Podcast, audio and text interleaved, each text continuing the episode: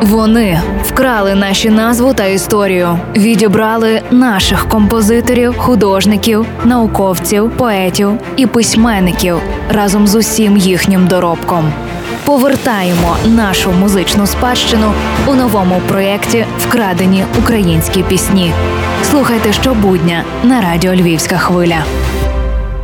Вже би давно хотілося поставити крапку у проєкті Вкрадені українські пісні, і не тому, що він не вартісний, а тому, що хотілося б, аби цих крадіжок було якомога менше, або й не було зовсім. Але здатність російської людини до злодійства воістину не всепуща, а тому кількість запланованих випусків вкотре зросла. Думаю, цю композицію ви впізнаєте без жодних зусиль. Мам, ты мне прости, что я стал очень взрослым.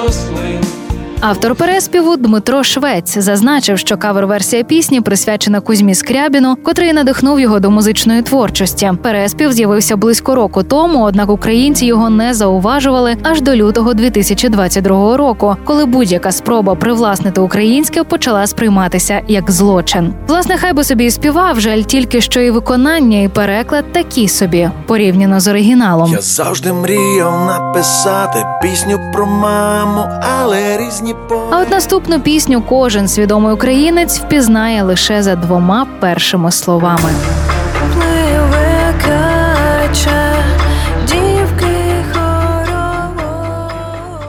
Пізнає перші слова, проте не впізнає усіх інших, бо москалі замішали в одному казані святі для нас образи Богородиці, немовляти, червоної калини і хати, осквернивши їх суржиком, брехнею і погрозами. А на додачу приправивши цю суміш цинічним вигуком про забрану мову. Символ пташки душі, знаний багатьом народам світу, в українській народній пісні сягнув наших архаїчних витоків. Не знаю, скільки ще потрібно московитам загублених власних душ, аби зрозуміти, що ми давно живемо на різних берегах.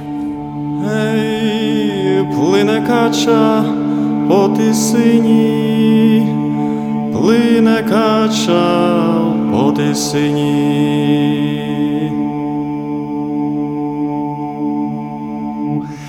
Мамко ж моя не лай мені, мамко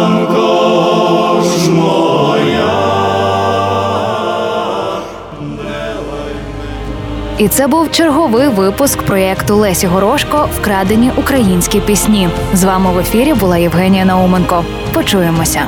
Партнер мережа аптек ДС. Якщо День Незалежності, то з львівською хвилею. Якщо ліки, то в ДС.